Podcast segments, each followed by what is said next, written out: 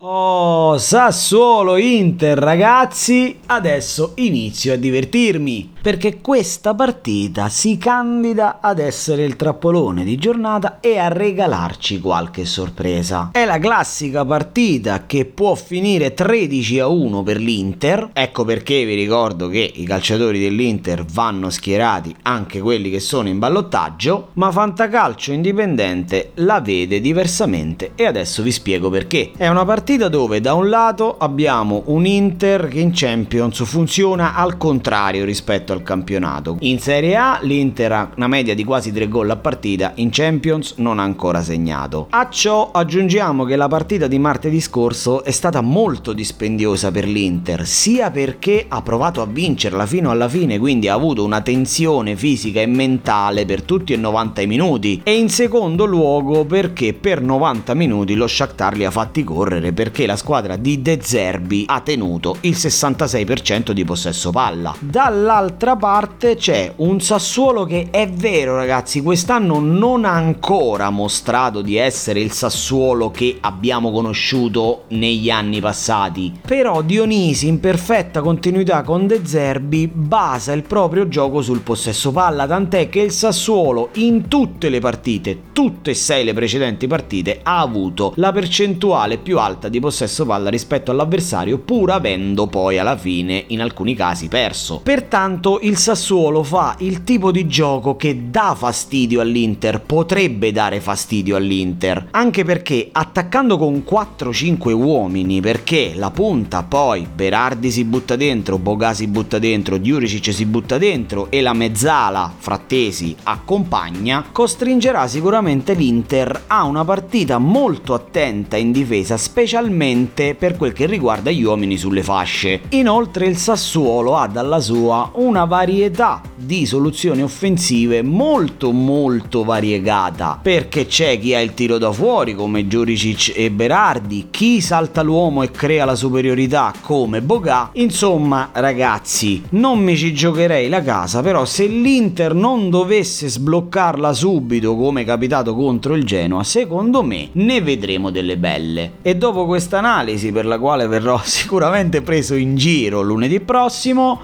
andiamo con i nomi partendo dallo sconsigliato che è il difensore centrale del Sassuolo Vlad Kirikes. È probabilmente un nome che molti di voi non avrebbero messo a prescindere, però in fantacalci numerosi è comunque un'opzione il 31enne centrale del Sassuolo è molto bravo di posizionamento, molto bravo a difendere all'indietro, quindi in un modo o nell'altro di domenica se la cava sempre, però io in questa partita ne starei alla larga. Per quel che riguarda invece il calciatore consigliato, andiamo col nome più ambizioso di questa giornata, che è quello di Giacomino Raspadori. Attaccante con un grande hype intorno a sé, comprato in tantissimi fantacalci, sia da quelli che hanno fatto l'asta l'asta prima della prima giornata, sia da quelli che l'hanno fatta dopo la terza perché reduce dalla doppietta in nazionale, diciamo che finora ha un po' deluso le aspettative, considerando che qualcuno l'avrà comprato come terzo slot in leghe numerose può anche essere considerato un secondo slot. Sulla carta già la partita è Davide contro Golia, potrebbe essere Davide contro Golia anche per il povero Raspadori che dal suo metro 1,70 di altezza dovrà scontrarsi contro i difensori più alti e tosti di tutta la Serie A. Il ragazzo è anche interista, o almeno si legge così, pare abbia fatto outing su questa cosa un po' di settimane fa, e ci sono tutti i presupposti romantici perché possa finalmente ritrovare il gol che manca dalla prima giornata e fare felici tutti i fantallenatori che hanno puntato su di lui.